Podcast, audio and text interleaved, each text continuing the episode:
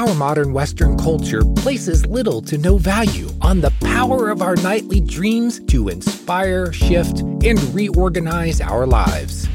This podcast demands a deep reconsideration of the role dreams play on our path to a more vital and meaningful life. The following is living proof of the life-affirming power of dreams to affect change and redirect the trajectory of our inner and outer lives.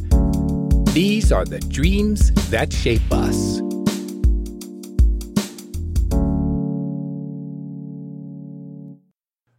Healing. Regular listeners of the Dreams That Shape Us podcast have heard us discuss how dreams help to heal our wounds. But can dreams help us heal our bodies? Absolutely. After a workshop I gave at a health spa, a woman took me aside to share a dream she had where an evil snake said to her straight up, "I'm going to kill you, and there's nothing you can do to stop me." So there I am, clicking in the dream analyst mode and thinking about snake symbolism, when she then says to me, "I had late-stage brain cancer." She must have seen the look on my face, because she quickly added, "That was five years ago." Then she told me that she had a dream around the same time about a powerful black panther hunting her. And again, she was thinking quicker than me, adding, "It was an ally against the snake. I needed to accept its strength in my fight against the cancer." The black panther symbolized her fighting spirit. That experience made this dream analyst go back to school. We focus so much on what dreams say about the mind and spirit that it's easy to overlook what they say about the body. Edgar Cayce, a psychic and dream interpreter, says that body-based dreams are the most common type. The body gives nightly status updates, and by learning to listen to those dreams, you gain all sorts of good information about the health of your body and the types of foods, activities, and treatments that benefit its health. Or, as you're about to hear, dreams can advise you about how to get your health back. For that subject, our guest is Leilani Navarre, a practitioner of traditional Chinese medicine and the host of the Dreamer's Den podcast. She and my co-host Steve Ernenwine discuss her dreams that helped her overcome a chronic thyroid issue and address the deep spiritual wounds that carried down through her ancestry. It's a fascinating discussion, so let's get to it. Well, thank you, Leilani, for being here with me today. Uh, here we are in another episode of the Dreams That Shape Us podcast. Uh, thank you for being here with us. Thank you so much for having me here. Yeah, absolutely. Uh, we've we've become uh, quite chummy over the last year or so. I don't remember how long it is now. And yeah. It's been so exciting to watch uh, your podcast grow and and how you do your thing. And I was kind of excited about the announcement you shared the other day about expanding the reach of your podcast. And uh, yeah, it's been it's been exciting to watch you grow and to kind of grow together as friends. And so, yeah, I'm very excited to have you here. Oh, yeah, me too. I have really loved becoming chummy with you. It's been fantastic watching you grow too. And this podcast is amazing. And just seeing you grow as a musician and hearing your heart and soul in what you produce. I think that's what drew me to connect with you from the beginning, was hearing your music and realizing, oh, this guy is ready to go deep. I want to, we can talk. I want to talk with this guy. So yeah, thank you for including me in this. Yeah, absolutely. Yeah, it's uh, it's going to be a good talk. I'm very excited about this conversation we're about to have today. Uh, we're going to be talking with Leilani about the healing journey that she has been on. What she has is an autoimmune uh, hypothyroid condition. Uh, she'll explain what that means if you don't know uh, in just a moment. Uh, we get to see this incredible experience of how her personal physical healing journey relates to the experience of her dreams, and how her dreams are better informing this experience for her and helping her to relate to this condition on a whole nother level that goes from her personal experience of it to an ancestral experience of it, and to also a collective experience of it. So it's going to be an amazing ride. Uh, so I guess to, to jump in here and to get started, uh, what was like, uh, just to give everybody an idea of where you were at in your life when all of this kind of came about, because uh, this hasn't been a lifelong situation for you, has it? No, it hasn't. I, I have had lifelong health issues, but up until sometime in my teens, it was primarily asthma and some severe allergies. And then at some point, I don't really know when, I developed this fatigue.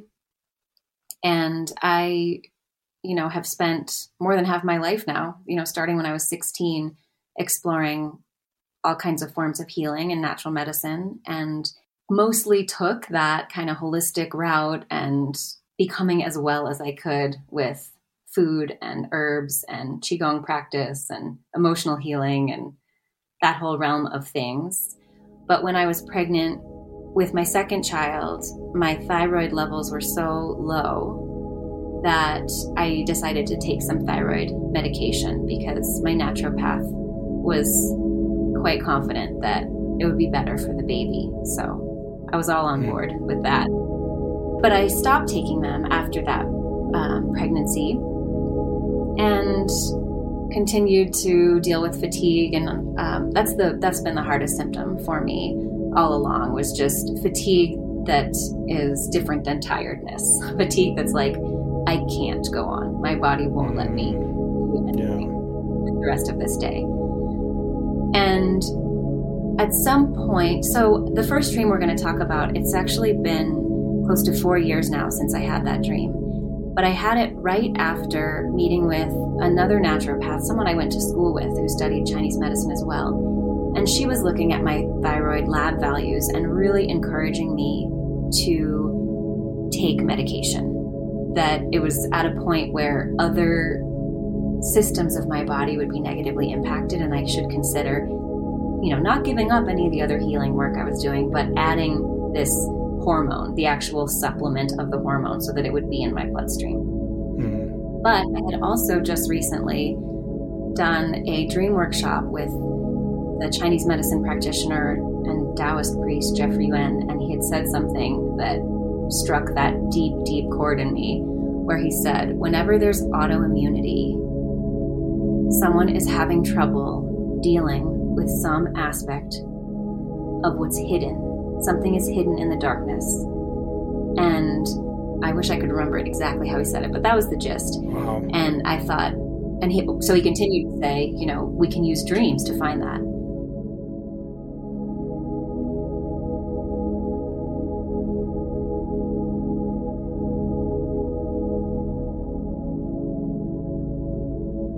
So I was opening up to that possibility. You know, can my dreams show me what's hidden? And can I resolve it? You know, can I resolve this autoimmune issue, which Western biomedical science would say is a dysfunction of the immune system. And once that program is running wrong, you can't really change that. But I, I knew that wasn't true because other people have changed that. And I've seen what we would think of as miraculous changes, you know, in many people's bodies that are, they are miraculous, but they're also not so out of the realm of possibility. You know, the body's amazing. So I just wasn't ready to take medication. And, and that's where I was at when I had this first dream. Wow. And how long ago was that? The dream? That was, that was coming up on four years ago now. Okay. Wow. Yeah. So that's so wild and brave of you to not just go, okay, I'll just do whatever you tell me. Um, And I guess being kind of in that healing profession as well, being a practitioner of Chinese medicine, I suppose you probably have more more ideas in your head as far as like what is possible medicinally that than I probably would. Definitely. I mean, I'm I'm steeped in stories of people finding other solutions. That's, you know, yeah. part of my daily life. So yeah. And I should add, I wasn't suffering that badly. If I had been yeah. suffering in a more extreme way, I probably would have done it. But I was, it was livable. You know, I wasn't like bedridden by any. you know. Right. Yeah. Yeah. That makes sense. So yeah, I guess, uh, I guess that leads us up to the dream real nicely. Uh, if you want to go through and share that dream for us. All right.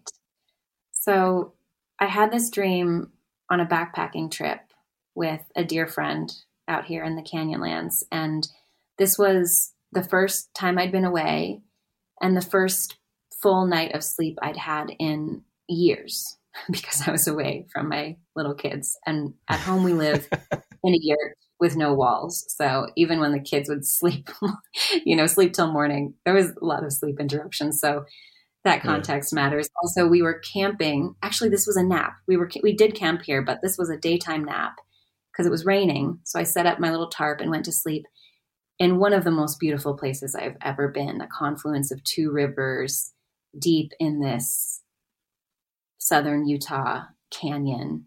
Hmm. So um, it was, it was a potent setting. And in the dream, I'm napping right there in my sleeping bag. The whole setting is the same. And I wake up and tell my friend, wow, I keep thinking I might be done sleeping. And next thing I know, I'm waking up from falling asleep again.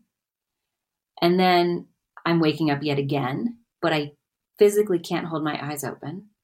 And then I wake up again, and there are people around. To my right, in this open, sandy area, there's a yurt that's been set up, a really small, kind of maroon purple yurt. And my naturopath is outside the door. So my friend goes to talk to her about my thyroid and is letting her know that, you know, Leilani's going to look for the prescription from someone else, you know, that I haven't even started taking it yet because I wanted to try other techniques. So my friend, the naturopath, is going inside the yurt and I'm taking a huge drink of water. She sort of acknowledges me and I wave back, but it's too late. And I, I'm, my face is so full of the water bottle that I like can't time saying hi. Right. And then she goes in the door. And then I'm inside the yurt and she's, the naturopath friend has changed into someone younger um, and not someone I recognize from waking life anymore. She asks me if there's going to be condensation in the yurt. She's asking my advice. I say, well, yeah, if you're in a yurt and it's cold outside, you're going to have condensation unless you decide to let it be really cold in the yurt too. Then you won't have condensation, but I don't think you want to do that. And it's probably not going to be a, a problem because how long are you even going to have this yurt here? Because I'm very aware of the setting, you know, and that this isn't a place where someone would live permanently. Um, and she says, well, I've had it for ten years. And then I say, oh, in that case, maybe mold growth would be an issue. And then someone is trying to do something on a computer uh, elsewhere inside the yurt space. And I'm trying to help her. She's trying to change a program that is on the desktop. And I'm trying to read the instructions that explain how to change it. And it's very complicated. You have to press Control, Alt, and then flip this little switch to on, and then press the thing that goes with that exact program. And I'm trying to do it with all my fingers, but I accidentally flipped the switch to off and realized that the illustration said on. So the whole thing shuts down. And then I just turn it back on and I think, oh, that was easy. You can just turn it on and try again. But at the same time, this woman is like messing with the keyboard, kind of pushing random keys. And I'm annoyed with her, but I'm trying to be polite because I don't really know her. And I'm like, excuse me, I'm I'm just going to pull this a little closer. Okay. You know, trying to like get the keyboard out of her, out of her control. And then she's pushing one finger down on all the keys on the right side of the ten key. Which I recognized um, on waking, she's pressing num lock. Come on. And I'm just I'm work. just trying to say, what are you doing? And, and pull it away from her. And she's annoyed and frustrated. And I know that I could change these programs. There's two of them. I know I could get rid of them. There are instructions. They're a little confusing. I would need to concentrate. I would need time, but I could clear up this computer. And then for a child who's now next to me where she was, my my knowing is that for a child, one more time, I will try to change this creature back. I'm going to bring it back one more time. And now I'm at home outside my yurt, my family's yurt, and I'm holding hard, like gripping hard onto a cylinder that's high up above my head, and maybe it's the tail of this creature. And in the other world, this devil prince who's near his father is fighting back against me so hard. They're, they're above me, this devil prince and his father. It's very bright around them. The father is maybe even above the sun, or he's taller than the sun, and it's all red and yellow and bright, and the devil prince just doesn't want to change this time. It's just that that intensity of his, no, no, not this time. He's fighting back, and maybe he'll win, and I don't know what's going to happen if he does. Maybe this is going to be the last time I can get him to change, but I just keep holding on, and it's taking all my strength, and he's shaking, and I'm determined to transform him into a unicorn again for this child. And then there's a burst of transformation, and he's there next to me, and he's Toothless, the little black dragon from How to, the How to Train Your Dragon movies. He's Toothless, and he's just shaking his head, kind of disoriented. And so I, I squat down, and I say, hey, bud, hey, bud. He blinks and looks at me, and he's happy to see me, and he comes over and licks me, and I feel this weight that he doesn't know what happened. He doesn't remember who he was before, who he is in the other world, and that he didn't want me to bring him here. Now he's just Toothless, and he's my little buddy and my pet. And that's the end of the dream. Wow. It's so nice to actually hear you say it versus reading it. That's like, yeah, man. It's, it's, yeah. There's so much there. It really is like such a wild and, and big dream. It really is like not even just like a big dream for you, but it's like a big dream. It's very long. It is a big dream. Yeah. With, I didn't even give you all the details because there's so many. Um, but yeah, it was a big, big dream. And to have it during a nap and to have it begin in the exact place where I was, you know, and to have the wakings within the dream, I mm-hmm. feel like it, there were all cues, even like this dream matters, this dream is going to be important. Yeah. And that's, that is really wild that it happened during a, during a nap. Cause man, for you to just go to sleep and go right into a dream like that is super intense. Yeah. I mean, I was dang tired, but it was like, it was like, I felt like my dream maker, my deepest self was like, finally, she's going to lay down and rest. Like there's no kids. It's raining. We can do this thing now. Yeah. Yeah. Right into it. All right. That's funny. It's like, we gotcha. Mm-hmm. So I guess looking at this dream, uh, the first part seems to be like so openly and obviously connecting you to your thyroid condition. You know, we're, we're talking, it looks at the fatigue that you had mentioned earlier. It looks, I mm-hmm. mean, there's mentions of treatment options. Uh, you got your, yeah. your naturopath is there in the dream. Um, mm-hmm. I don't know if mold connects to it at all, but I could see maybe that being correlated. Uh, yeah. There's just like so many really cool things that are happening in that very initial scene that from my outsider perspective, having really no real understanding as far as what this condition even means or like what it looks like or how it operates. Uh, it, it feels like it's, it's talking quite literally to your situation. Is, is that accurate? Yeah, it definitely. I think I didn't do what you had suggested at the beginning and explain more about the condition, but um, just to do that now, the hypothyroid means there's an underfunctioning of the thyroid. So there's a lack of this hormone that keeps our warmth. Like you have a low temperature when there's hypothyroid that gives us mm-hmm. energy and vitality and just awakeness. Um, and there tends to be, well, there can be other symptoms like hair loss, uh, weight gain, and generally that what we would describe in Chinese medicine as cold and deficient type of symptoms. Hmm. So the sleepiness here and also the, the explicit mention of cold and condensation and dampness and mold. I mean, people do in functional medicine and naturopathic medicine treat people for mold. But I also heard that on the symbolic level in Chinese medicine, that I have a, an issue with the, the balance between cold and heat, between inside and outside, and mm. an issue of, of dampness. Wow. Interesting. Yeah. That's, and what a way for the dream to portray that. It's so perfect. And I mean, you actually do live in a yurt? Uh, yeah. Yeah. Or do you and, just you know, have one? No, we live in a yurt, and okay. That's cool. I, it's funny to be reading this, to be reading this dream years after having it.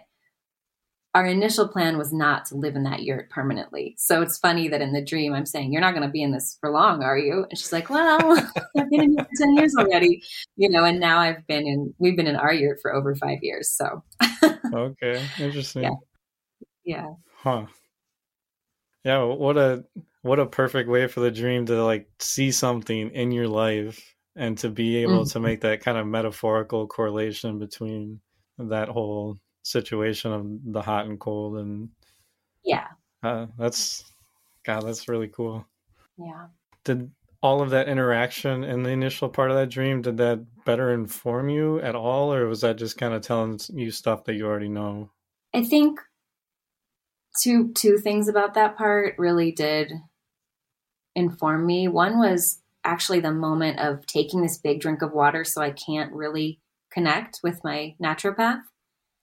And it was a little bit scary. Um, thank you for calling it brave. I didn't think of it that way, but it was a little bit scary to say, no, I'm still not going to take the medication. I still am going to, for a little bit longer, maybe like, like the Devil Prince, like one more time, I'm going to mm. dive into this on a deep level and see if I can get through this without, you know, cause once you take the medication, there's some, there's some effects on how your, um, your whole hormonal system responds to the level of hormones in your bloodstream, right? So I didn't, I wanted to yeah. try to resolve it before I walked down that road. And her being there and having my friend, the friend I was backpacking with is a healer and an herbalist and someone who's deeply connected to the natural world and healing with plants and the mystery of existence, you know, and to have her be my ambassador and say, Leilani's going to try something else for right now. And then to be, you know, drinking this water and like hydrating and connecting with the waters of life and the waters of interconnection. And it, that is what blocks me from really connecting with her at that moment, was encouraging actually. Like, okay, I, I am busy with something else right now. That means I don't have to do that thing right now. Hmm. Um, you know, without any hostility. It's not like I was rejecting her. It was just like, right. That's not the relationship I need to um, pursue right now.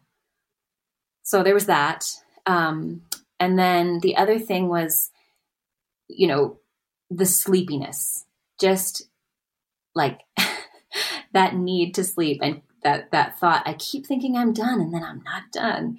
Um, that influenced me from then on of like, I need rest. I don't just feel tired because mm. of some kind of dysfunction. I need to rest. Um, and that was affirmative and anchoring, because I also don't want to rest. You know, I'm a mom right. of young kids and I have a lot of inspiration and drive. And like, when I'm free, I want to go do amazing things, but I need to rest. so um, mm. yeah, like, yeah, that's me. That sleepy self needs my, needs my attention. I guess uh, getting more sleep and being asked that of your dreams uh, helps with dreaming at the very For least. Sure. Yeah. And it's almost like there in the story, because there's multiple wakings and then the final waking within the dream is like, oh, look, people are here. And this whole thing unfolds. Like if I sleep long enough, I get to see what the dreams really wow. want to show me.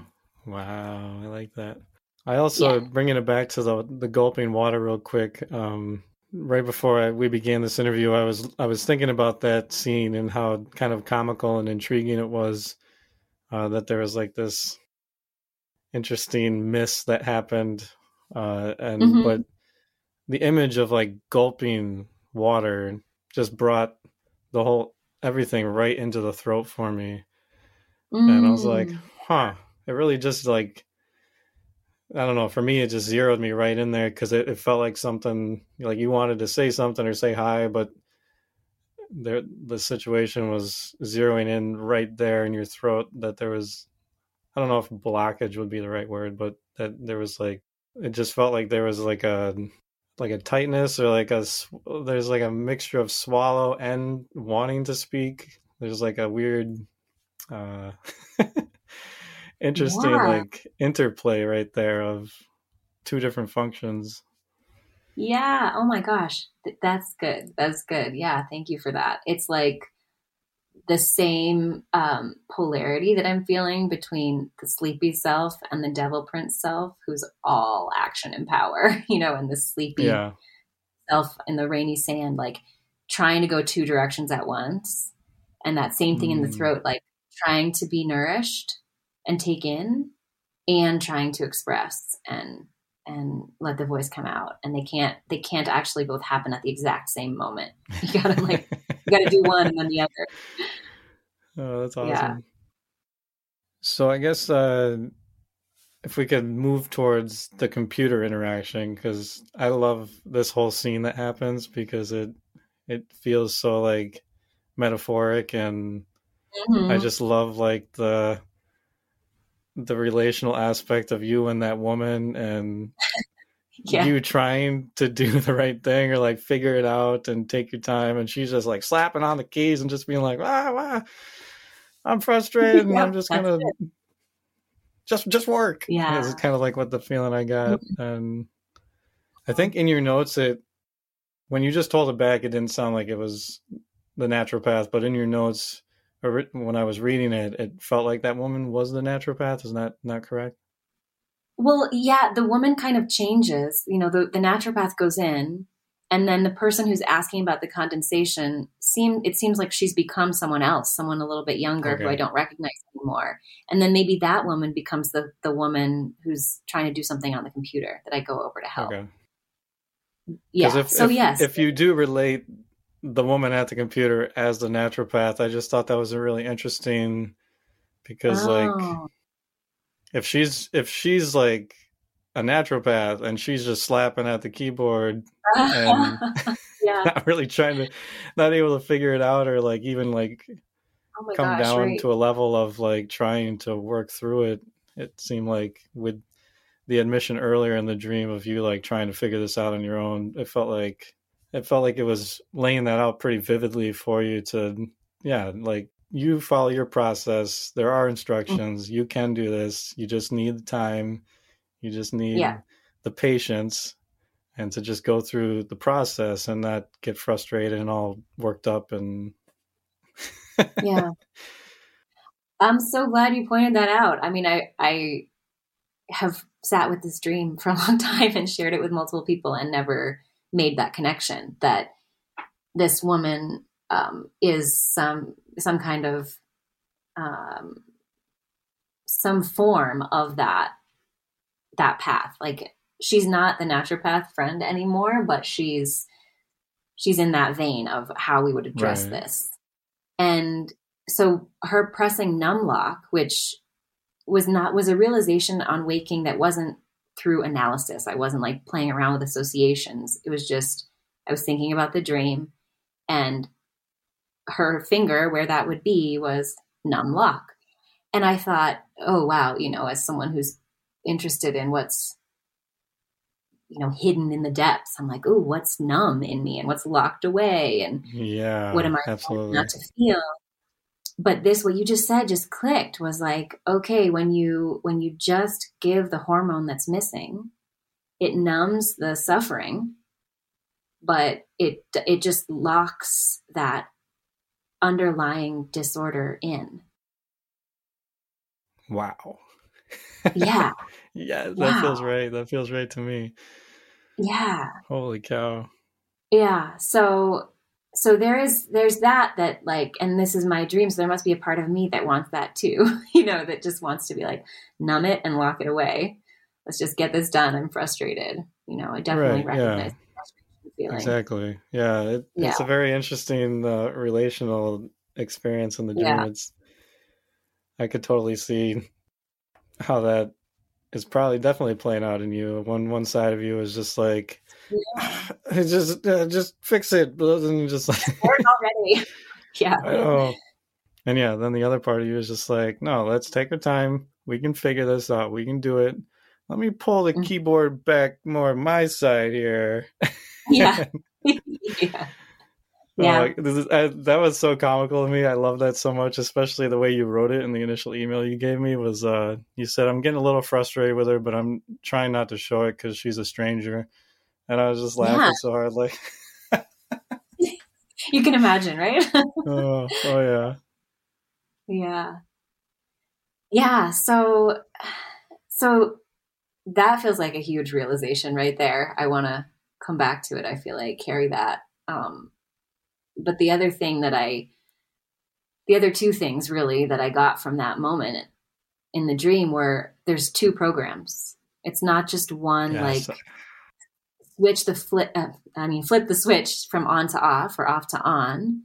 It's, there's two things.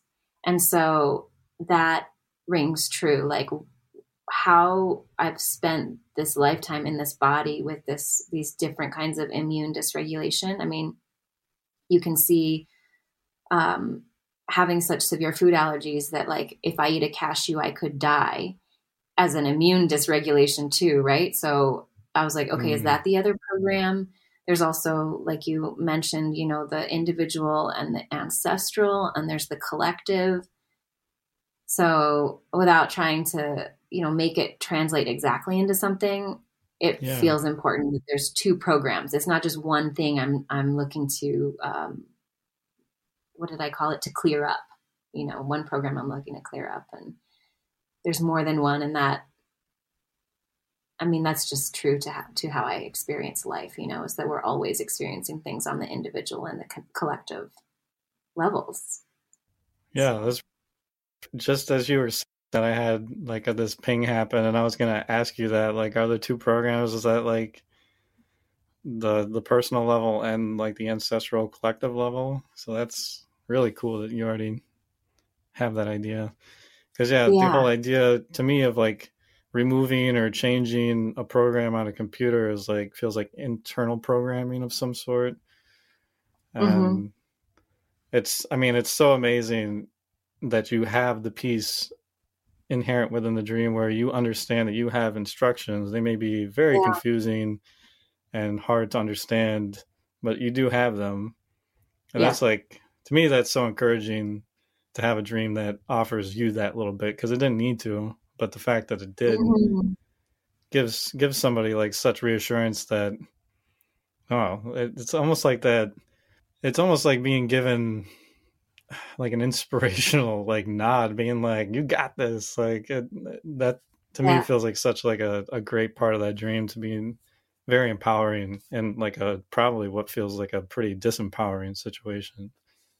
Yeah. Um, I like that read, that it's empowering and inspiring, because I, I felt actually the weight of the, I need time piece of it mm, because yeah. I'm, at that point, four years ago, felt like, I mean, there just was not enough time to take care of myself um, and my home and my clinic and my family. Like, time was not, I, I'm like, I need to know what to do, you know? Um, I, yeah. And this dream and my process around these three dreams is one of the reasons I have so much more time now. It really is. Like, partly I have time because my kids are a lot bigger, and that makes a huge difference. Um, but also, after I worked this dream with Melissa Grace, who's a wonderful dream worker. I don't know if you know her. She's my she was episode one on my podcast. But I worked this dream with her, and she um, she really helped me recognize that cry from within the dream that like I need to rest and I need time. There are instructions, and I can do it. But I need time, and that's not like the instructions aren't laid out for me, mm-hmm. which is much easier for me. My personality is like, give me the steps and I'll do them. But the right. step is to go have time and, and like see what happens. Wait and let rest occur, you know? Um, and I mean, that's been the biggest transformation of my life, honestly, in the, well, not maybe of my whole life, but of my recent life, is to deeply embrace that, that I need time and space, and that's what lets me be so well and so happy and so taken care of that I, that my time and my energy overflow for my kids and for my patients.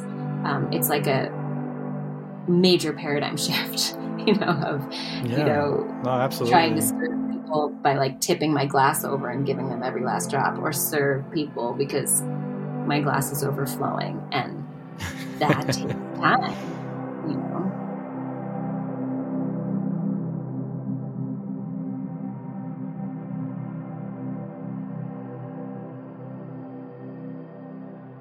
Yeah, I've been uh, definitely handed dreams that tell me, oh, it's not quite time yet for something that I really want to do. And so I, I know exactly, like, being given that kind of a notion in a dream, just, I know how that can, like, just make you go a little crazy inside, being like, but I don't, I really don't have the time to wait. Yeah. Like, I need this.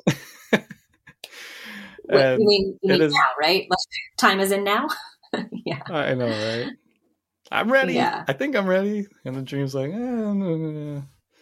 Yeah. Like one I'm yeah. one I'm thinking of right now was uh, right before like my music came back online. I wasn't working and I had all this time on my hands, and I was like, come on, like this is a, the perfect time for me to be creative. It doesn't make any sense that I'm not feeling like that uprising of inspiration happening. And I started like totally panicking because I felt like I was just drifting away. And I had a dream that I was at a basketball game, and my father was the coach, which was true to my childhood for most of most of me growing up. And he, I, I was like begging him to put me in the game, like put me in the game, put me in the game. And he goes, no, you need to sit down and you need to wait your turn. And I got really upset about it. But then I looked down and I realized I was in street clothes. Like I had jeans on and like regular shoes on, and I was not dressed for the part at all. And it, it gave me like this amazing image to go off that I'm not ready for the game yet. Like yeah. I need to get myself ready, and I need to be prepared and ready when that moment comes for me to get called into the game. So that like helped me slow down and be like, all right, what do I have to do to be ready? And so that was kind of like frustrating in one sense, but it was helpful that I was given that notion so that I could work with it. Um, yeah. Yeah. And, and the experience of the frustration in the, in the part that wants to get in the game, and also the knowing of the person saying, no, you need to sit down. Like yeah. that there's both, you know, I, I know, yeah, I know I'm not ready yet, you know, and, but I also yeah, know you, you see that in like. your dream also. I'm sorry, go ahead. Yeah. Oh, just the, the clothing piece of it feels like I know what it would look like to be ready. Like I will have a visible sign. I yeah. don't know. I know what it, that I'll be dressed for it when it's time. Right. Yeah. And I guess for me personally, just to, just to answer that for you. Um, yeah. Like, like six, seven months later is when I had this big death experience happen. And after I came out of the death experience, my dreams started offering me inspiration to write music. And so that was like what I was waiting for. And I had to go through that super hard experience to, to be broken wide open in such a way that the music that would come forth out of me would be of this certain quality or nature or depth. And, and so, yeah, I was like, I wasn't ready to write music at that point because I hadn't been sufficiently broken wide open. And as soon as that all happened, like, and the dream started inspiring it, inspiring it, it was like, yeah, okay, now I'm ready. Now I've been yeah. through the experience that I needed to, to get to where I needed to be. And now, now the game's on. So yeah, so yeah. pretty yeah. cool. And you can kind of see that in your dream also, where it's like the same interaction, like me wanting to get in the game is like the woman just wanting it over and just mm-hmm. slapping keys. And you're like mm-hmm. my dad being like, whoa, whoa, whoa, let's slow down here. Like there's a process here. and we can follow the process. And, you yeah. know, so that's kind of cool that you're like the wisely, you know, sagely character in the dream who's like, and I, and the, I, it probably didn't really, probably didn't really help in the moment having the dream that you were the one who was like, I just need time. But I, I bet well, looking back yeah. on it, it probably is like, yeah, yeah I knew, I knew that I needed to follow this certain path and to find my own way. And I'm sure that's yeah. pretty reaffirming for you now, at least. Definitely. I mean, at the time there was this like feeling like a victim was built into the idea that I need time. Like that was a cruel instruction. Yeah. Like you need time. I'm like, but that's like not an option, you know, which it probably was. Only I didn't see that it was, but now I really see it and I really prioritize it. And it's true. Yeah. You know, it's, it's time. And it's also, it's the rivers and the canyons and the trees and being with a friend and laying on the earth. It's like those kinds of things are on a different rhythm and a different time scale um, than slapping a bunch of keys and trying to read the instructions. It's like that. I need that kind of time, you know, that's, right. that's where mysterious things happen, you know, and, and it took year, me a few years past this dream to absorb that message from it. But it's fun to talk to you about it from a time that feels so different. Yeah, for sure. Because you can look at having time as like having time to like, you know, reintroduce yourself back to your body and your bodily rhythms and just the experience of being alive and living. And uh, yeah, I mean, I feel like yeah. for knowing, knowing enough about you that I know, I feel like that's probably, that, that would be looked at as medicine, right? For sure. Yes. That would be medicine. Yeah. Yeah. Yeah. It's like a course correction, I would think. Just mm-hmm. to slow down and, you know, well, I'm sure we could riff on this for a, a lot longer. Um, uh, so I guess to move into the Devil Prince part, because this part is, yeah. it just like ramps the dream up from being pretty, I don't, I wouldn't say ordinary, but, and then mm-hmm. all of a sudden gets crazy mythic and uh, yeah. supernatural all of a sudden just out of nowhere. Yeah. And yeah. so before I say too much, like how do you how do you relate to the Devil Prince? Like w- what does he hold for you, or, or uh, like w- what is that whole experience of trying to wrangle him back? Mm-hmm. I mean, the most important thing to me about that part of the dream is the intensity of the yang energy. Everything about it was like ultimate yang. It was red and yellow and bright. It's a dad and a son. It, yeah. The dad like bigger than the sun, you know, they're up high above me. Um, it was just so much yang energy. And that is what you don't have if you're cold and your hair is falling out and you want to go to sleep all the time, you know? So it's like, um, this wrestling. And I mean, there's, there's a lot to that really. There's, there's the, the feeling of betrayal that I, that I betray him by pulling him back down, that I've wronged mm. him in some way. Um, and there's his resistance to it, like that he fights so hard against it. You know, what is this fight that I'm in to get yang energy? And what is it that I'm turning it into a unicorn? And why is that for a child? You know, there's like this, it's, there's the pure yang of it. And then there's this confused relationship with it. Yeah. But one thing that I, that touched me really deeply when I worked this dream with Melissa was just power. Like those figures up there in the sky are incredibly powerful. And so thinking about my immune system, like the raw explosive power of my immune system, you know, I mentioned like the anaphylaxis. I mean, if I were to eat a cashew and have such an immune explosion that it actually ended my life, like that is a scale of immune power that's, uh, you know, so impressive and so misdirected, you know? Yeah, it's like, absolutely. Wow. That's uh, like a really interesting correlation. Wow. Yeah. So it was like, wow, if I could start to see my immune system as immensely powerful, and not resent the power of it just because it's misdirected. Like, yeah, when it's misdirected, it's causing me a lot of trouble. But just for a minute to be like, wow, it's powerful, um, was one thing. And then also Toothless. I mean, I don't know if you know those movies, but I love Toothless. I, he's he appears toothless, but actually his teeth are retractable, and he's in control of that. Wow. He's really small. We haven't met in person, but I'm very small. I'm the smallest adult in any room by far.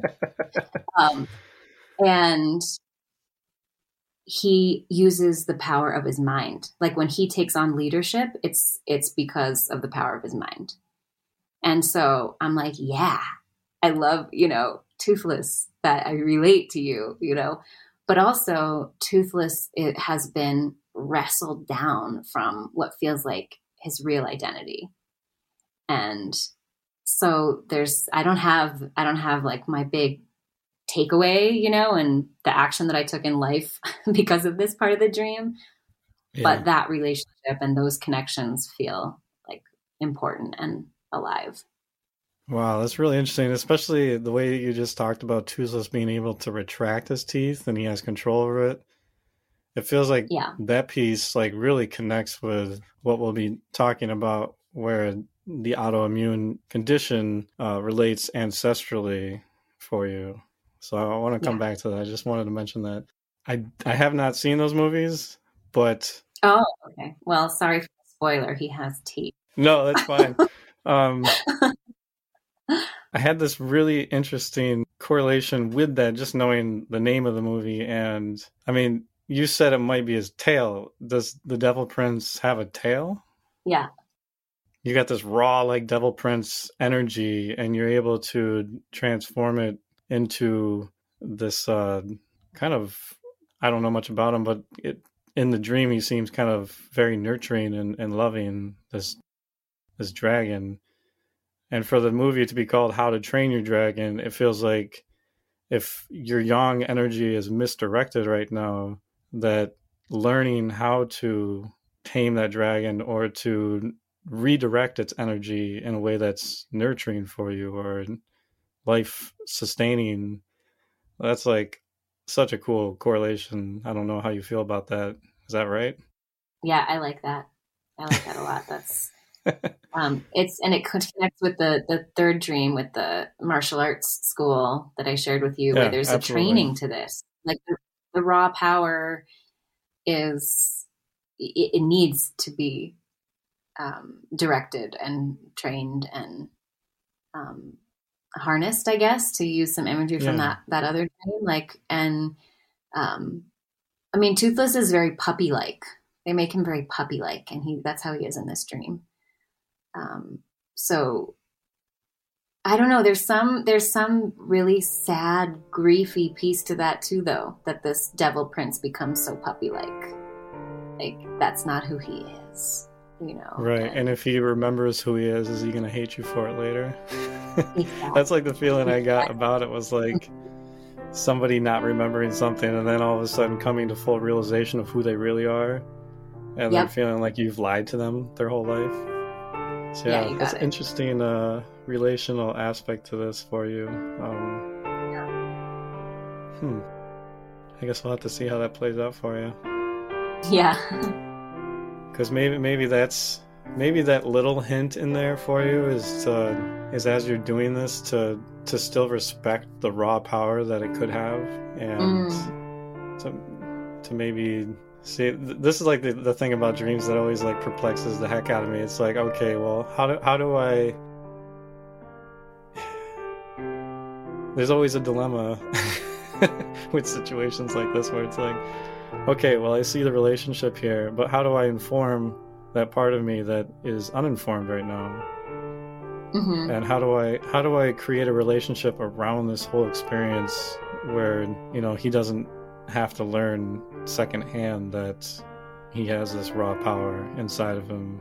How can I cultivate that in a way that Toothless is, is more informed? Or it just creates this whole dilemma, and there's no real good answers as far as like how you actually do that. The dream kind of just gives you it and leaves you there to figure it out on your own. Yeah, um, yeah. That's a really good question, though. Yeah. Yeah, because those are kind of the things in dreams that I feel like, even with interpretation, you can never fully pinpoint. Mm-hmm. And it just, maybe in hindsight, later on, you can look back and be like, all right, well, this is the journey that's happened that allowed me to do that. But immediately looking at the dream, even a few years in, it's kind of like, hmm, what do I do with that? Yeah. But I, I mean, I love what you just said. That feels really helpful, actually. Like how, you know, in regular waking human life, I've recently gotten better at just being direct about difficult topics with people, you know, just being like, mm-hmm. So I feel weird about this thing and let's talk about it, you know? And, yeah. and there's that feeling with Toothless of like, okay, I feel really weird and sorry that I did this to you. But like, like you named, afraid that he's going to hate me if he realizes, but actually what I'm ready for is to communicate that to him. Like, so it's not secondhand, right, okay. And it's not even more confused. And I don't know, that feels really helpful, what you just said. So.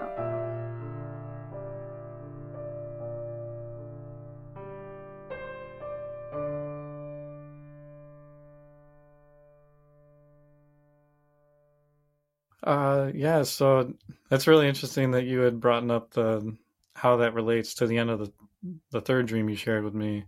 Because that was definitely mm-hmm. a correlation that I saw too. Um, so yeah. I think that'll be a good way to move into that dream, I think. So if you want to share that dream with us, we'll take a look at that yeah, one. Sure. Okay. Um, so I'm at a friend's house, an old friend who has a daughter the same age as mine. So I'm there with him and our two daughters. And he's about to leave. So, um, oh, I, I'll tell you the, the title of this dream too. It's called The First Sword Draw. Um, so I'm, I'm at his house and he's about to leave and I'm asking him about when I leave, what do I do with the key? After I lock the door, do I leave it outside or what? And there's a key in the middle of the floor. It's actually the same color as the yurt in the um, Devil Prince dream. It's like a maroon key lying in the middle of the floor among all the toys, Uh, on some kind of unrolled carpet. And I ask if I should just leave that one lying there. I look to the right, there's these kind of fancy dark brown doors, sort of Japanese inspired in their style, um, French doors, the two, the two doors that open.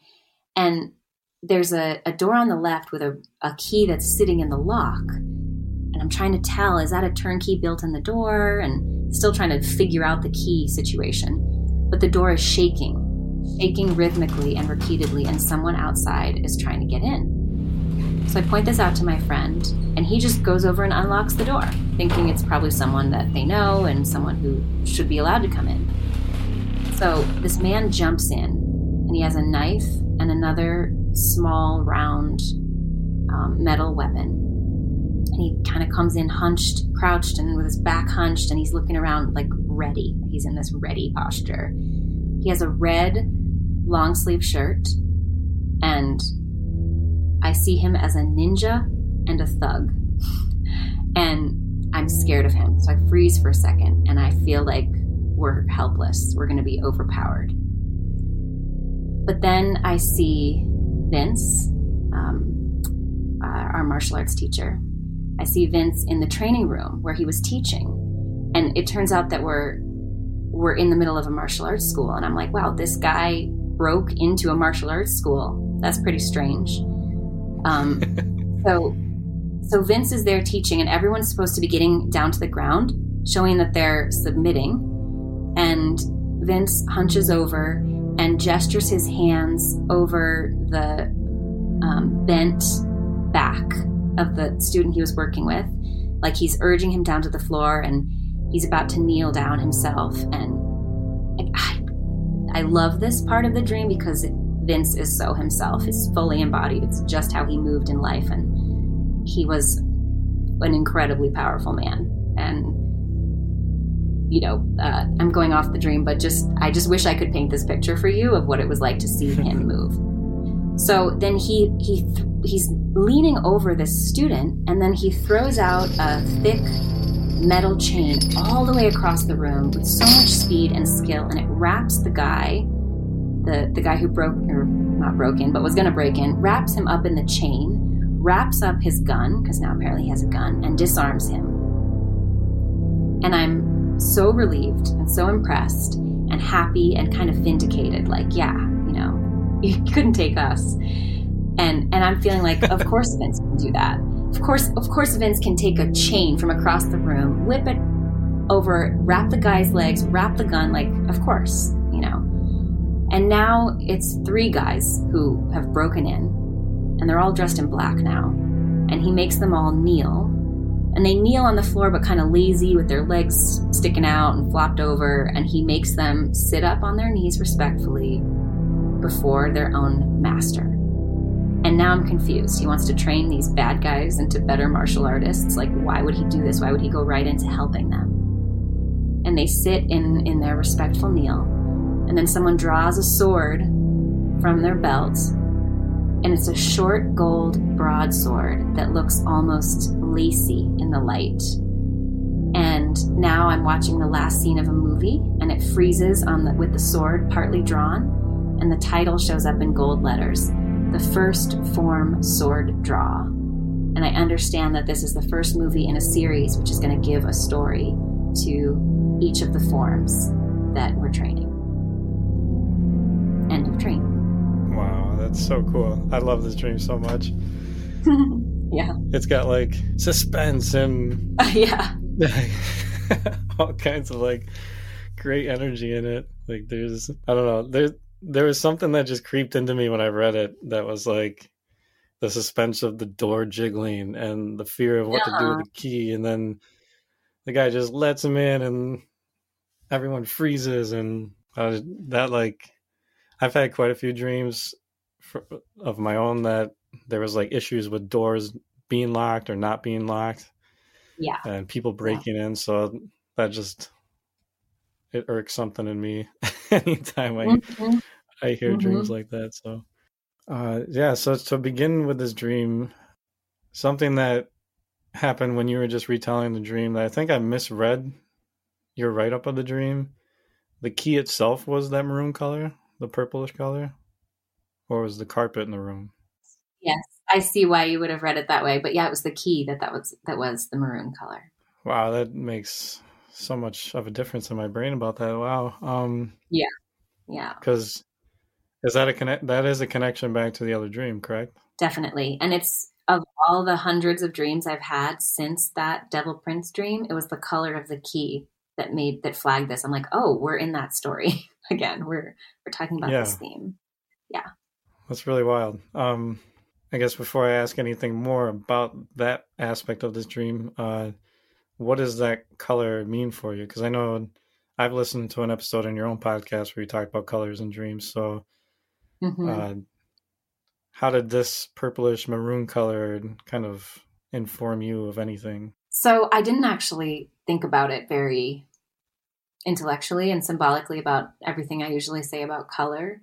Um, although I can see where it's connected. I mean, it's a, it's a blend of red and blue. And so the heart and kidney energy, which feels really connected to the, the, the heart kidney, we call it the heart kidney axis in Chinese medicine. And the kidneys are water and rest and stillness, midnight, winter, you know, and the, the heart is summer, fire, creative expression, connection, um, you know, big up and out energy. So that axis mm. is something that they, they need each other, you know, in the body. It's a, it's a above and below axis. So I never thought about it, but that maroon is the blending and the connecting of those two poles that we've been talking about. Um, but the interesting thing about this color is there's a shade of kind of purplish maroon that I love. It's what you see on my websites. But this okay. key, this key and this yurt are like an ugly, disgusting version of that color. I'm like, I want to love that color, but I hate it. That's interesting. Huh. Yeah. yeah, they're like a little bit too brown. And I don't know, I'd have to search one of those boxes of colored pencils that has a lot of choices to find it for you. But just the fact that it's so close to something I love, except it's gross, feels important. It's like that, that blend, you know, is just m- not quite mixed the way that feels good, you know? Wow. And Wow, I like that. Holy cow.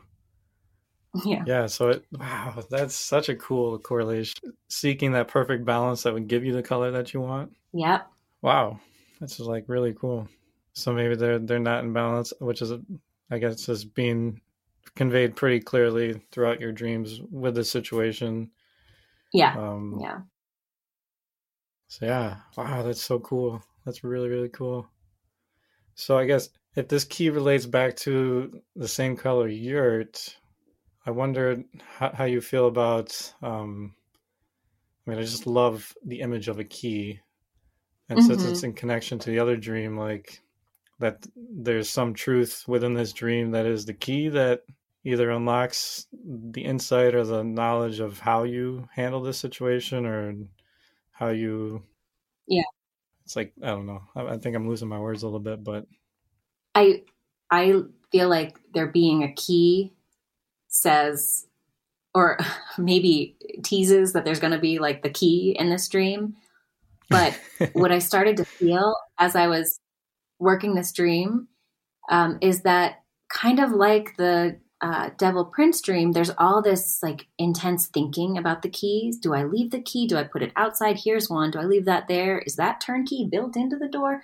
There's all this like mm. trying to figure it out to the key thing, like there is with the computer and the programming, and just right. like, I just need to concentrate. If I could just follow every single step right, then I would do it. And then both of these dreams burst into something so much more like mythic, like you called it, you know, and, and this, this dream even freezes the frame, you know, um, that it's going to be storytelling of these legends, you know, the legends of the forms that we now enact. So that's such a beautiful image to me, this like lacy gold broadsword. I mean, back to power and strength, but also just the delicacy of that and the beauty of it. Yeah. And my own relationship to martial arts being more about um, my sense of capacity and knowing that I can have these boundaries and lock the doors if I need to. Um, But really, those mean so much to me because I'm so gentle and so loving, and people take advantage of that if you if you don't have a golden broadsword in your belt, you know. And yeah, I and can relate to that. Yeah. So yeah, I don't know. I just went in a lot of directions at once, but I feel like one of the hints of the dream was. Because I've had a recurring theme of doors that should be locked but aren't locked, or I think it's locked but it wasn't fully closed so the lock didn't do any good, or I mean just so many um, little gaps yeah. in the wall. So the dream was like, you could think a lot about that, or you could come over here to the Vince qualities and the kneeling respectfully and the legends and the stories that shaped what you're doing now, and the beauty of being, of having warrior training, but then having your, your instrument, you know, the, the golden broadsword be like so lacy and beautiful. And, you know, metal quality is also about music, you know, it's about radiance and, and sound and light. And I worked this dream with Melissa too. This was a series that I brought to her, and she was talking about letting the, like a, uh, the peaceful warrior who responds to the world with song and beauty, and the, the voices of my ancestors coming out in music instead of in autoimmune dysfunction. And wow. I, I'm I'm not doing this in a very linear way, but that's all kind of what comes into the into the field for me with that that um, moving from the key to the beginning of a movie. Yeah, for sure. Wow, that's really cool. Yeah, I love the the idea of, like, I mean, the image of samurai came to mind just to, with mm-hmm. their their intense skill and their ability to do what needs to be done, but also to have such a grace about it and to have such a connection with the earth and their sword, and just have it be such a spiritual experience to to show up in that warrior capacity of, of walking that line between life and death and honoring the full intensity of, of all of that. It's just like mm-hmm. such an incredible image to be given. And so the the actual, like, the name of the movie that they played at the end, that's an actual, like, lineage of martial arts, or I, I don't know the words. No, no, this is this was Dream World, Dream World only. So that was like that was just a like a phrase that it gave you. Yeah, yeah, in gold letters, even the first. So form that's your sword. Own personal phrase. Mm-hmm. Wow, that's really cool. Yeah. That's really cool. And especially in your notes, you had said that there would be more trainings to come. Isn't that isn't that correct? So this was like the first in a series. More movies, yeah, yeah, right. That there's a series of forms. I mean, that's true to life and martial arts, um, but that there's a series of forms. And so this was like, there's going to be a movie about each form, because each form apparently has a legend, a story, an origin story to go with it. And this is the first one. Wow. Very cool. So I just had like this image of, like, the way you just said that origin story of, like, if you were able to find a way to, to kind of, how do you say this? Uh, to kind of wrestle in that yang energy and you be its master and not have it be so explosive and misdirected in you that it could kill you if you eat the wrong thing. Mm-hmm. Mm-hmm. Um, that, if you were able to channel Vince and to do that within yourself, that maybe that's like your origin story of this new path of yours coming online of, I don't know if that resonates, but that was just like an image that came to mind when you said that. It just like shot open in my head of being like, this is like a, a new path for you, like a new beginning of you relating to yourself and to this whole thing. Yeah. Yeah. That, um, I said to Melissa, man, I would love to have an inner Vince. You know, she's like, well, you do, you know, he's in the dream. And, and like, I usually do think of that as being like, if you dream it, then it's within you. But I, I don't feel like, yeah, I got my inner Vince. I mean, that man was, was, um, uh, gosh, I won't even try. But I, there is, there is a, there is some part of me that's like looking to relate to a lot of what was, um, what I valued so much about Vince, you know, it's, and, and the, I mean, it's that theme of, like you said, explosive power and, and, um, channeling it. Um, the theme of a door, a lock that doesn't hold and somebody invades, like, that's familiar. That's me in my vulnerability. But Vince being like, not only, you know, totally not threatened by this little dude who jumps in, you know, with his little knife and his little gun, like, whatever, Vince has a chain, so we're we're good. Um, Vince is not threatened by that, but also that he's, he's not just trying to um, defend us. He sees the potential of this guy who becomes three guys and just right away goes into teaching and cultivating, cultivating these men into the martial artists that he sees they can become, and isn't concerned with what I'm concerned with in the dream, which is like, no, these are bad guys. You don't want to make right. bad guys more effective.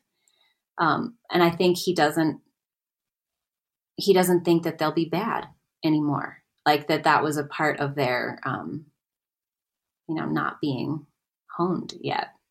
And that feels like, I don't know how or if that's happening inside of me, but maybe like you say, it's like just beginning. Like this is the beginning. This is the most recent dream. You know, this is the the start of something transforming in those in those ways. Yeah, because how long ago was this dream? Um, you know, less than a year, but more than a few months. I, I'd have to go back and check. But um, just m- the other two dreams are like two and four years back. This one's in the past year. Wow. Very cool. Yeah. Yeah. It's just, uh, it seems like, base, I mean, How to Train Your Dragon. It seems like this is another like layer of that, um, of, of being shown how you take something that's completely undisciplined, that's misdirected, has incredible potential to serve you, and shows you with someone more personal to you kind of what that looks like and what that relational experience looks like for you to. I, I loved like the the whole surrender and submitting part in this dream also, mm-hmm. of uh, the act of kneeling, where, you know, he was coaching and teaching people to move themselves into that position. And he also makes the bad guys do the same thing.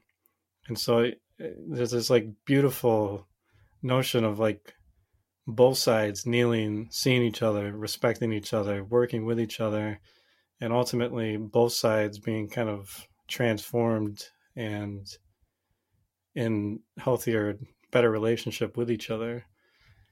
Yeah. I just, I just think that's like such a, such a really cool. I mean, you go from this very mythic portrayal of it uh, with the Devil Prince, and then you get this other more realistic layer of what that looks like. I think that's really cool. Really, really cool. Mm. Yeah. Oh, I like that.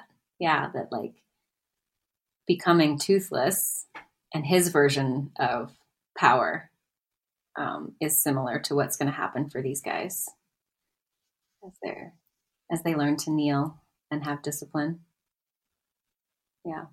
Yeah. And, and to serve you and your health, and to not uh, run so amok or mm-hmm. right. Be, I mean, be so life threatening, because it was, they, they were life threatening, and he broke in, right. and was wielding his sword, right. and you froze right. in fear. And yeah, there's, oh. he had the red color on him again, just like in the Devil Prince dream. And yeah, right, right. Yep. It's so wild how many layers are so like interwoven between these two dreams. It's really, really wild. Mm-hmm. Yeah, they are very, very much part of the same story. Yeah. So is there anything else you want to add to that? That dream in particular? No, I think we can leave it there. Uh, there's there's always more, but I think that's that is complete. Yeah. Okay. So I think I have a pretty a pretty neat way to move us into the second one. Okay. Um, all right. So in working with your dreams and trying to find a direction for us to take this narrative of yours, um, looking at the Devil Prince dream in relation to how your second dream you offered me, there was like a really interesting relation that I came across. So like I kind of hinted at earlier, asking you if the Devil Prince had a tail, so he was more dragon-like. Mm-hmm. When the Devil Prince becomes the dragon, he's still the prince inside of him. So he's the Dragon Prince now, which relates oh my to... God. Rayla showing up in your next dream. Oh, that's good. Oh man. And so oh, I was hoping that would land so good for you. Yeah. Oh, I'm glad you didn't tell me that ahead of time. That was good. yeah. Uh, yeah. And that was partially why before we began, I was asking Leilani how we could organize this, because I, I didn't want to just come outright with that. I wanted to try to find a way that we could say that, and hopefully that wouldn't land. But I was like, but if it doesn't land, then it's going to be kind of a weird, a, yeah. a weird little thing I try to do. And so anyways. Um, nope. I gotcha. That landed for sure. Awesome. Yeah. yeah. So oh, man, it's like such a cool, I mean, that alone is like why I love dreams so much, because there's, I mean, these dreams are so tightly woven to each other. It's just so wild, like how many layers and weaves there are of like how these dreams all relate to each other. Very, mm-hmm. very cool. It's so cool. And so in in asking you to share this second dream, I just want to tell everybody uh, this second dream, we move more into the ancestral aspects of how this condition, it's kind of like the, the deeper octave of her personal journey with this uh, thyroid condition. Um, so it, it's we're about to go into a whole nother layer of what this means for her. And it's it's very, very cool stuff. So, yeah, if you want to share kind of the lead up to this dream and anything you want to talk about it to preface it before you share a poem that relates to it. Uh, and, yeah, feel free to All right. take it from here. So this is the dream that I incubated after hearing Jeffrey Yuen say what I shared at the beginning about autoimmunity and the hidden. Um, I think the timelines blurred and hurled on each other in my mind, but that first dream with Devil, Devil Prince was before I'd heard him say that phrase, although that was, you know, my mindset was, how can I heal this on the deeper level? But I'd actually, when I had this dream, I had been in that workshop with him and he'd said that. So I incubated this dream and I asked, what aspect, I guess it was the darkness. I said, what aspect of the darkness am I having trouble dealing with? And I had this epic dream that I shared with a dream group, and it took me twenty minutes just to say the dream. So, and so it was an epic dream um, that I titled Ancestral.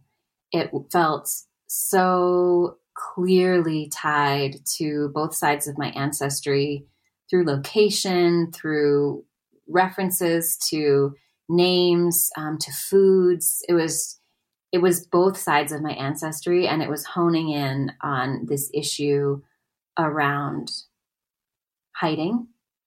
And also, you know, the persecution, you know, the, the story within humanity's history of groups, you know, othering other groups of people and persecution and that type of um, hatred and violence. And the Dragon Prince reference is to, so that's a Netflix series that Steve and I both love. And there's a, mm-hmm. a character in that show called Rayla, and Rayla is a moon shadow elf, and she is an incredible warrior. Super cool. She runs around with two blades in her hands, and she's trained as an assassin, but she can't kill. So she ends up on this epic mission of um, peacemaking. And so, I mean, that's, you probably hear it already, but that connection to what I was saying about, you know, being trained as a martial artist, but at heart, you know, being, being a peacemaker. And yeah, so Rayla's in this dream, and there's a, there's a moment in the dream where I'm worried about her for a second. And then I remember, oh no, no, she's Rayla. Like, I don't have to worry about her. Kind of like in the, in the other dream where it's like, ninja thug with a knife and a gun, Vince is in the building. Like, what, what are we worried about? You know? Um, yeah. yeah. So. And also a Toothless, the fact that he can, the fact that he can retract his teeth and also use them if he needs them is kind of in the same vein too, I would think.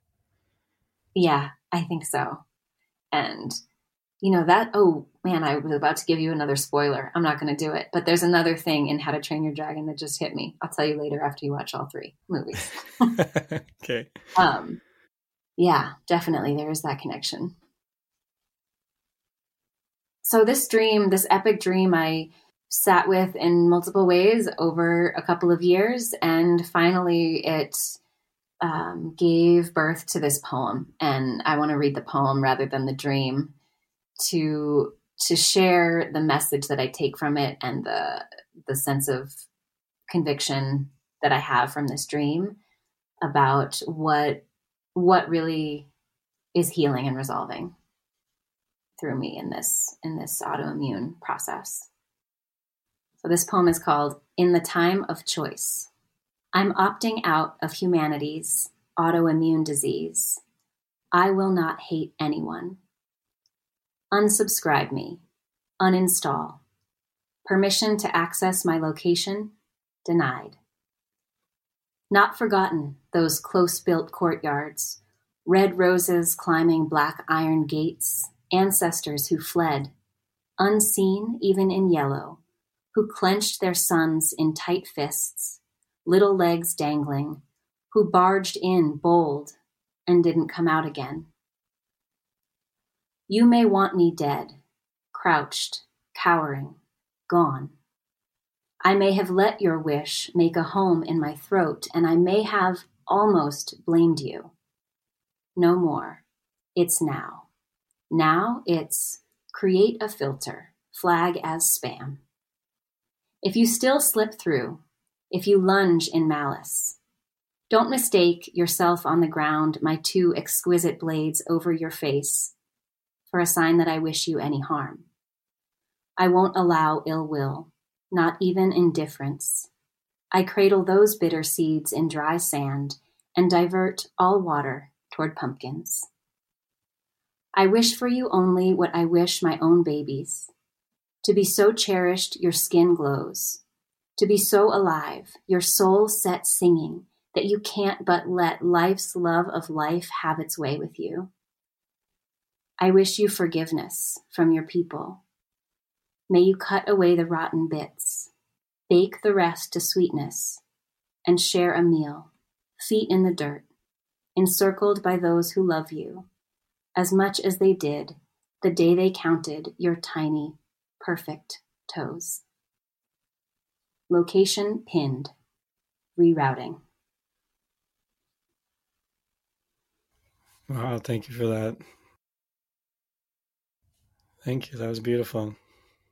Thank you for listening.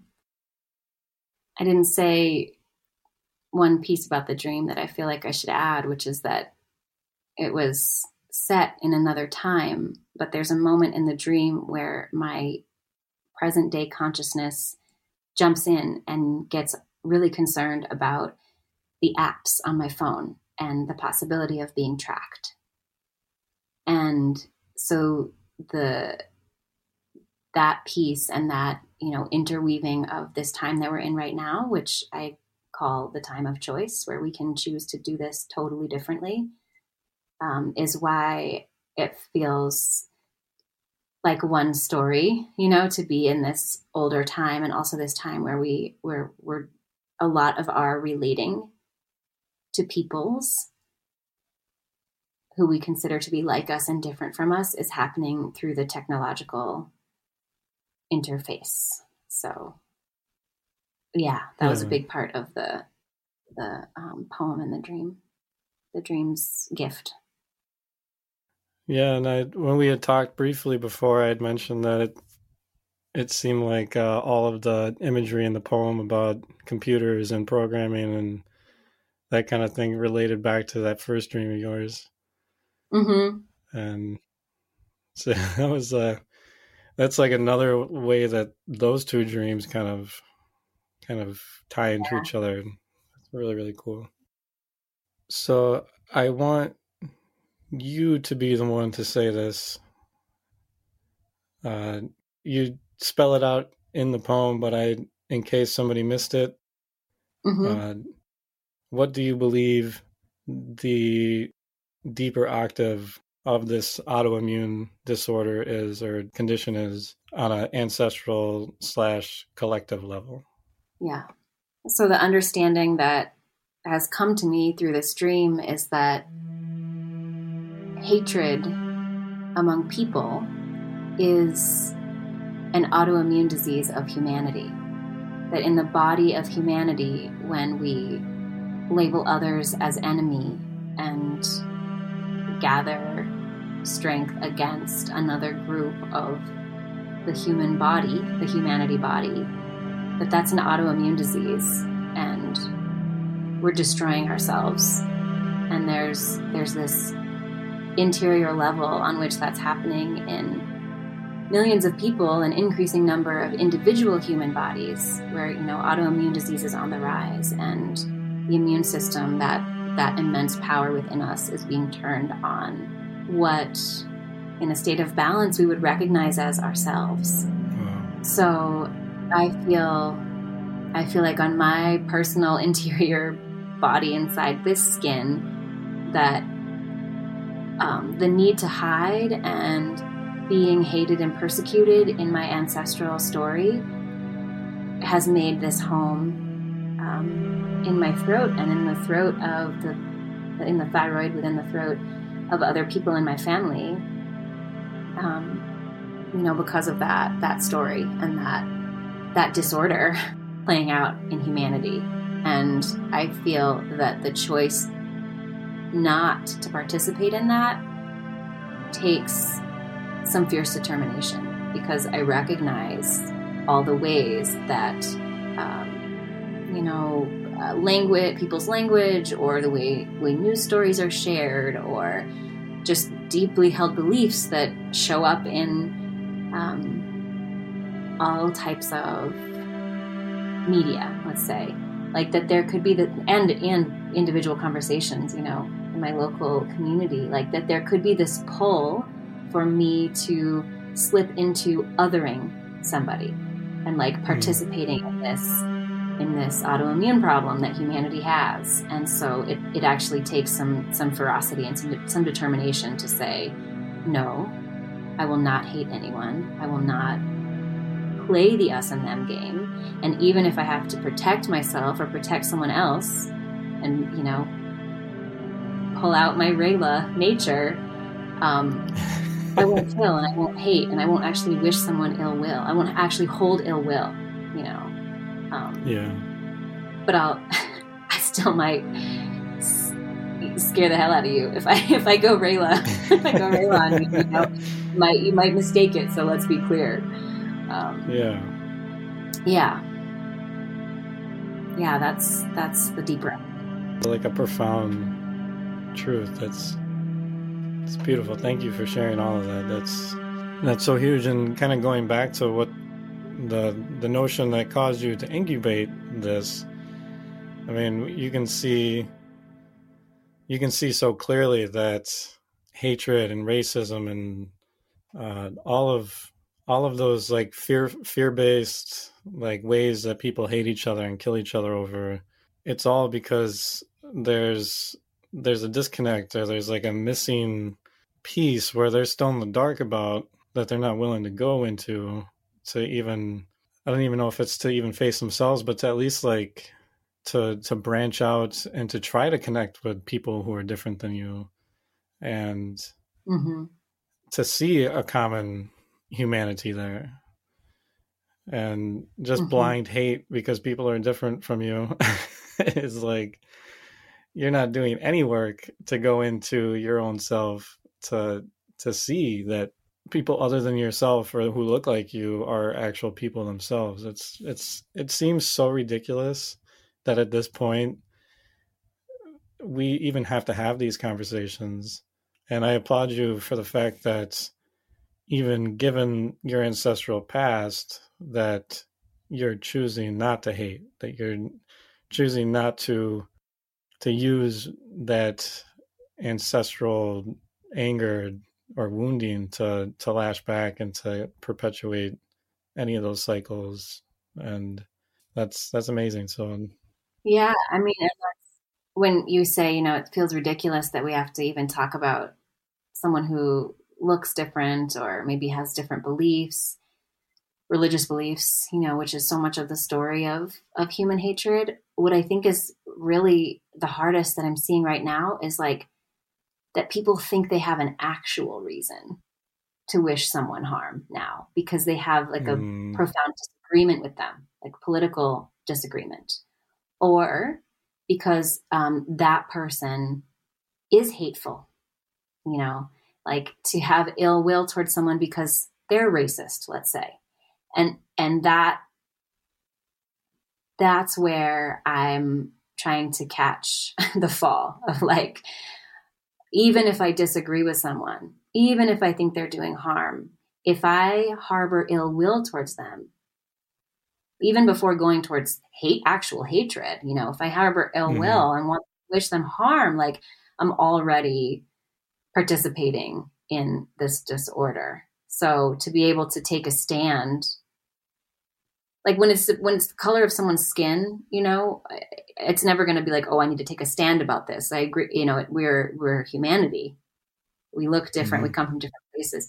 But when it's something where I, where I disagree with someone, or think that they're the one enacting harm, how can I take a stand and be a protector, but not water the seed of um, ill will towards them? You know, not not play the other game with them.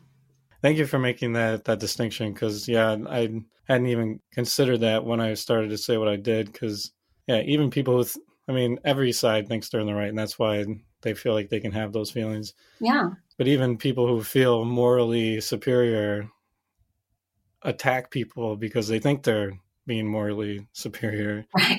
Like right. Just off the top of my head, I think of vegans, where yeah, like you're doing a, a just cause, and the cause of veganism is great. And but when you become such a zealot that you are participating in the same kind of behavior that you are condemning the other side mm-hmm. for, yeah, it just becomes like just a, I guess I'll just say it, shit show. Um, I was trying to find a better word, but I couldn't find one. Yeah.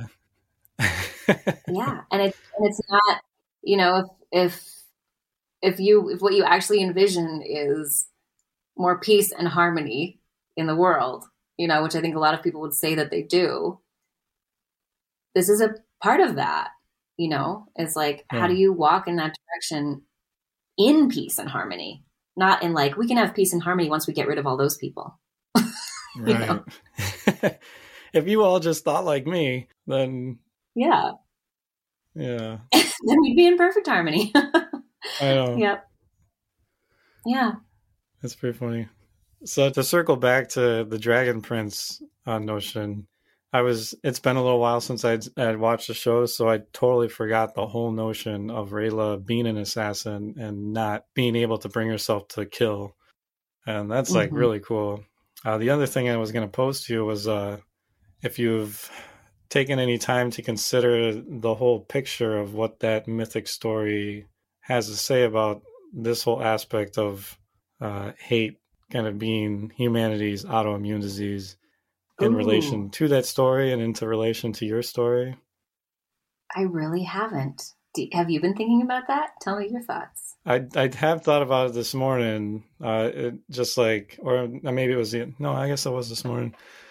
Yeah, because I mean, if you think about it, uh, the storyline, sorry for anybody who's not seen the show and might want to watch it after this, uh, but essentially there's this world, this mythical world that the show creates. And on one side, it's humans. On one side, it's this magical kind of, they're not all humanoids, but there's like elves and uh, all kinds of kind of mystical, mythical kind of creatures. And there's like a dragon who keeps the peace between the two sides. And then the dragon ends up dying and the two worlds start kind of colliding a little bit. And Rayla ends up kind of going to kill the king of the human side and ends up stumbling across his stepson, ends up finding a dragon egg. And so then all of a sudden Rayla decides that uh, I can't kill and I have to return this egg to the dragon queen, or I, I don't know. I can't, this is the part I'm not remembering. I don't remember if she was just like asleep. Yeah, well, the humans, the humans killed the dragon to begin with. The humans had killed the dragon and then right, okay. We went out and destroyed the egg. So it was like that that was over. You know, the, the dragons were gone and the egg was gone, and there was the assassins were coming in vengeance. She was supposed to kill out of vengeance. Mm, yes. Yeah. And so yeah, and so the the mythical side is is upset because the humans killed the dragon and they thought they destroyed all the eggs, so the dragon would never return. And so they're bitter and angry and mad. And the humans are, they want their own thirst for power and are angry because they don't have magical power of their own. And yeah.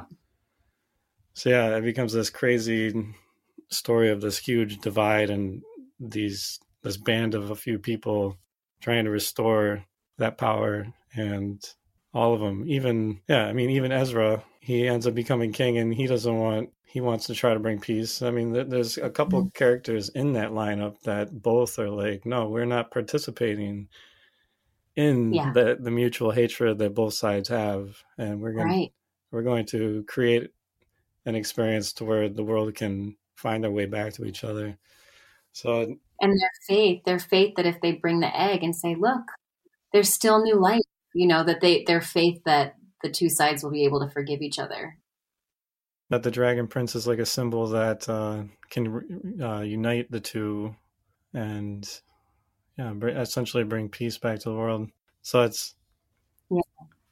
Do you have any initial like kind of ahas about a mythic story being kind of related to this epiphany that you're having?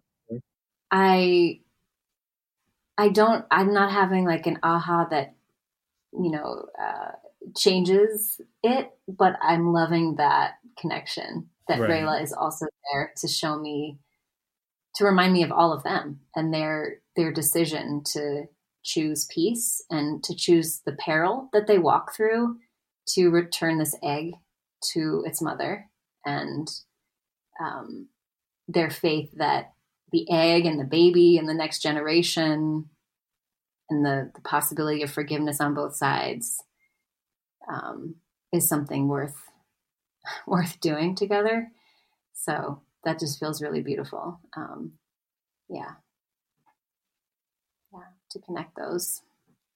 It's one of my favorite things that dreams do, where they, they align your, your own personal story with like a, a mythic story. And to me, it, it's so cool because it, it not only like endears me deeper to the story, especially if it's one that I really like, um, makes me feel mm-hmm. like somehow I'm connected to it. Uh, but yeah, it, it also like allows you to look at what that storyline is and, and retrieve little gems and bits of insight and how it relates to your own life. And yeah, it's really, yeah. really pretty cool. Yes, my aha moment is I should watch the whole series again and yeah. see what else, see what else there is for me there. Yeah, I bet I bet there would be too. I, I, cause, yeah, I think you're right. I mean, every time you you uh, reread a book or you look back at a series like that that holds kind of uh, power like that for you, there is always like a little something here and there that is like, holy cow, mm-hmm. that like makes so much more sense to me now, or like affects me in a yeah. different way. Yeah, For I sure. think I need to go back and rewatch it now too. Okay, well, yeah, let's do it. And so, yeah, I guess like you view you view the the ancestral trauma that hate is inflicted upon you as like the manifestation of, I mean, not you personally, but I mean maybe personally, but uh, more so like something that you've inherited that is carried down through your family line and has manifested in you as this thyroid condition. Mm-hmm.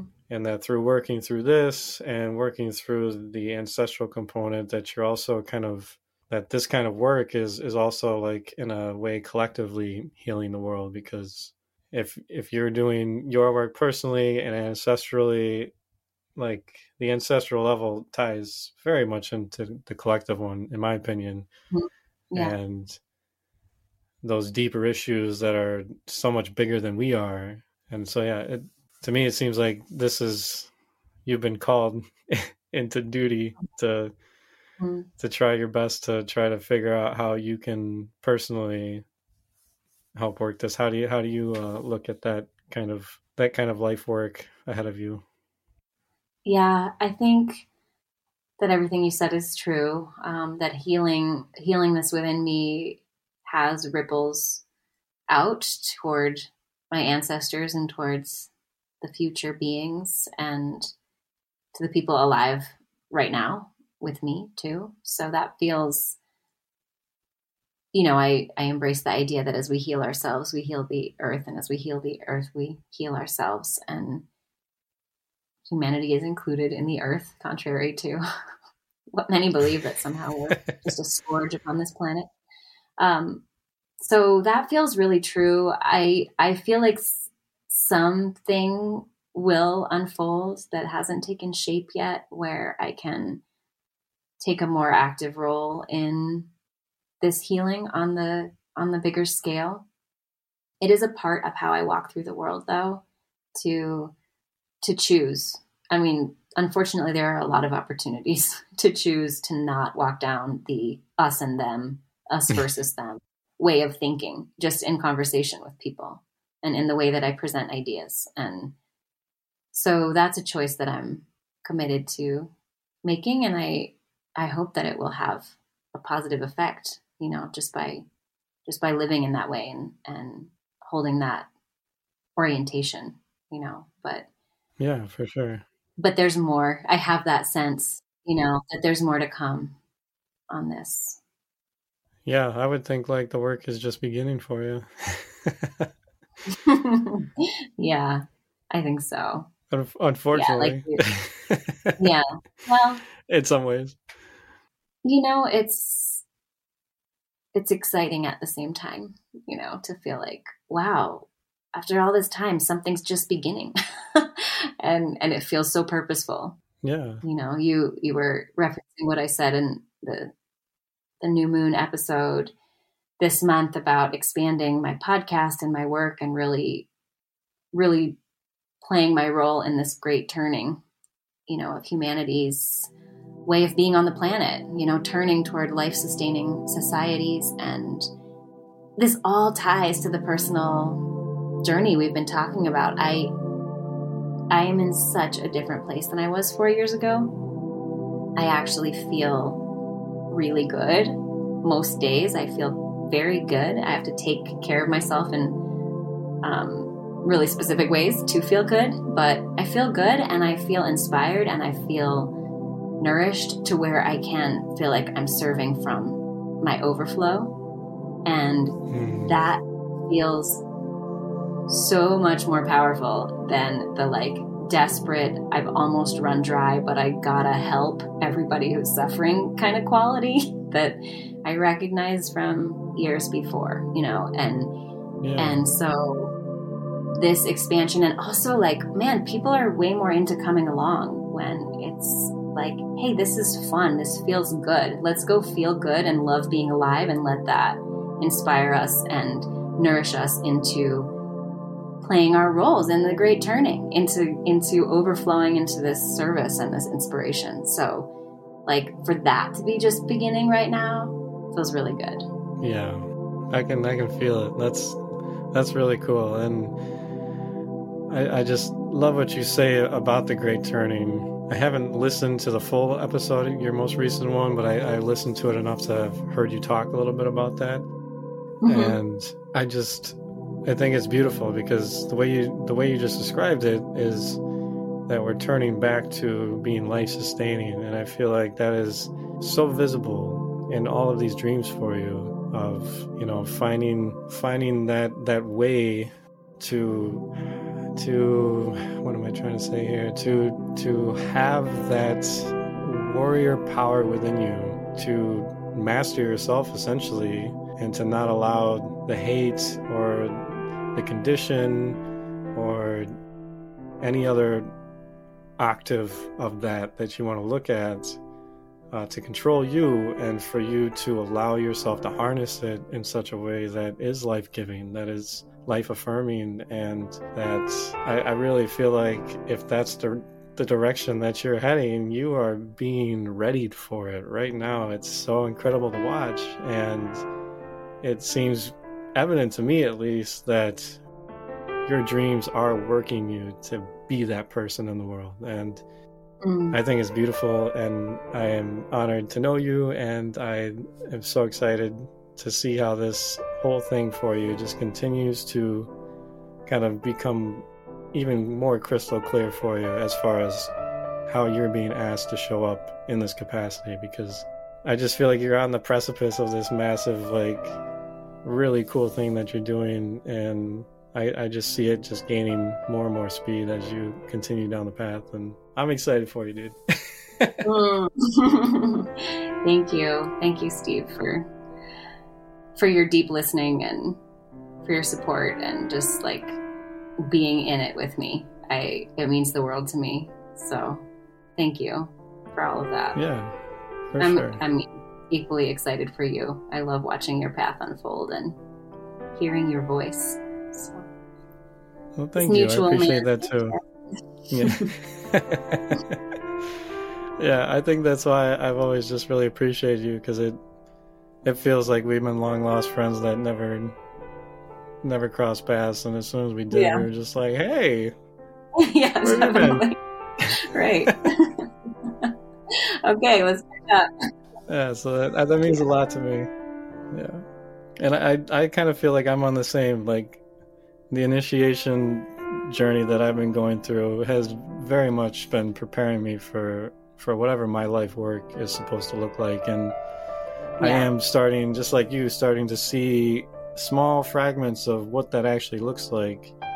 And like this podcast for me is like a big deal to me, because this is such like it, it just combines so many of my passions all into one. It just like my music now, which is is so deeply inspired by dreams, which is so cool to be able to combine both those passions into one, where my dreams are offering me music to write. That's mm-hmm. like so much beyond anything that I could ever know how to be sufficiently grateful for, because that's what I've always wanted. Yeah. And and now even with this, even though I'm having to create so many little instrumental pieces, there's no way that my dreams are going to give me all of those pieces. But at the same time, it's combining music with dreams. And mm-hmm. there's something so natural for me to be working with both of those, because they are two of my greatest passions. And so now all of a sudden I just had this realization that that's the case like a couple weeks ago.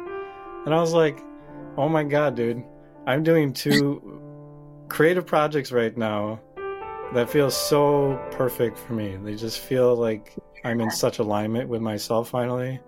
And mm-hmm. that's the recipe, that they both involve music and they both involve dreams. And I'm able to yep. combine the two in a really beautiful and impactful way. And so, yeah, we'll we'll see what other what other uh, creative avenues that open up for me in the future here that allow me to do a lot of the same. So, yeah, very excited. So, oh, thank you for that well. reflection back to me. I really appreciate that.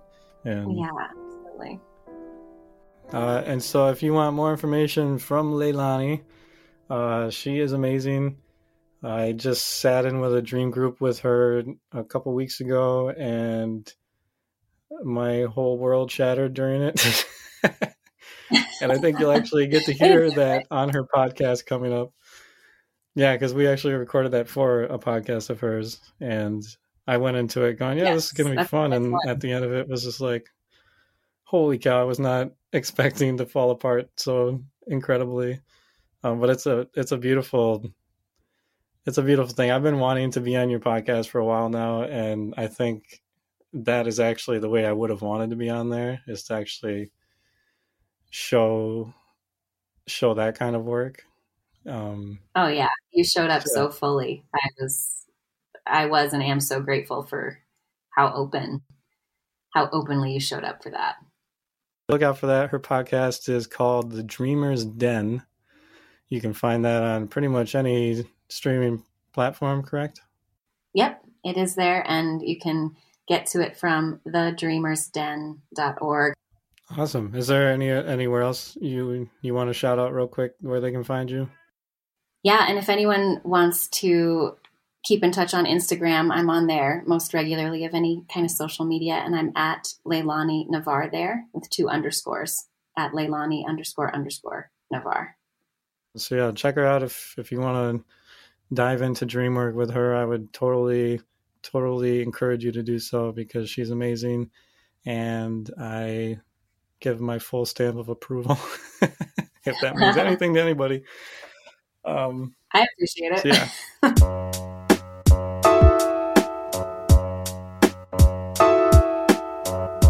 Wow, what a fascinating discussion.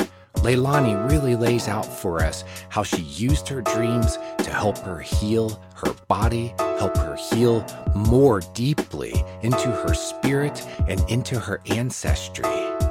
You can follow Leilani and get a lot more information if you go to the dreamers den dot org and listen to her podcast, The Dreamer's Den.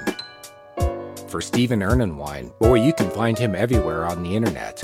I suggest that you look him up on music streaming services and take a listen to the amazing music that he creates based on his dreams.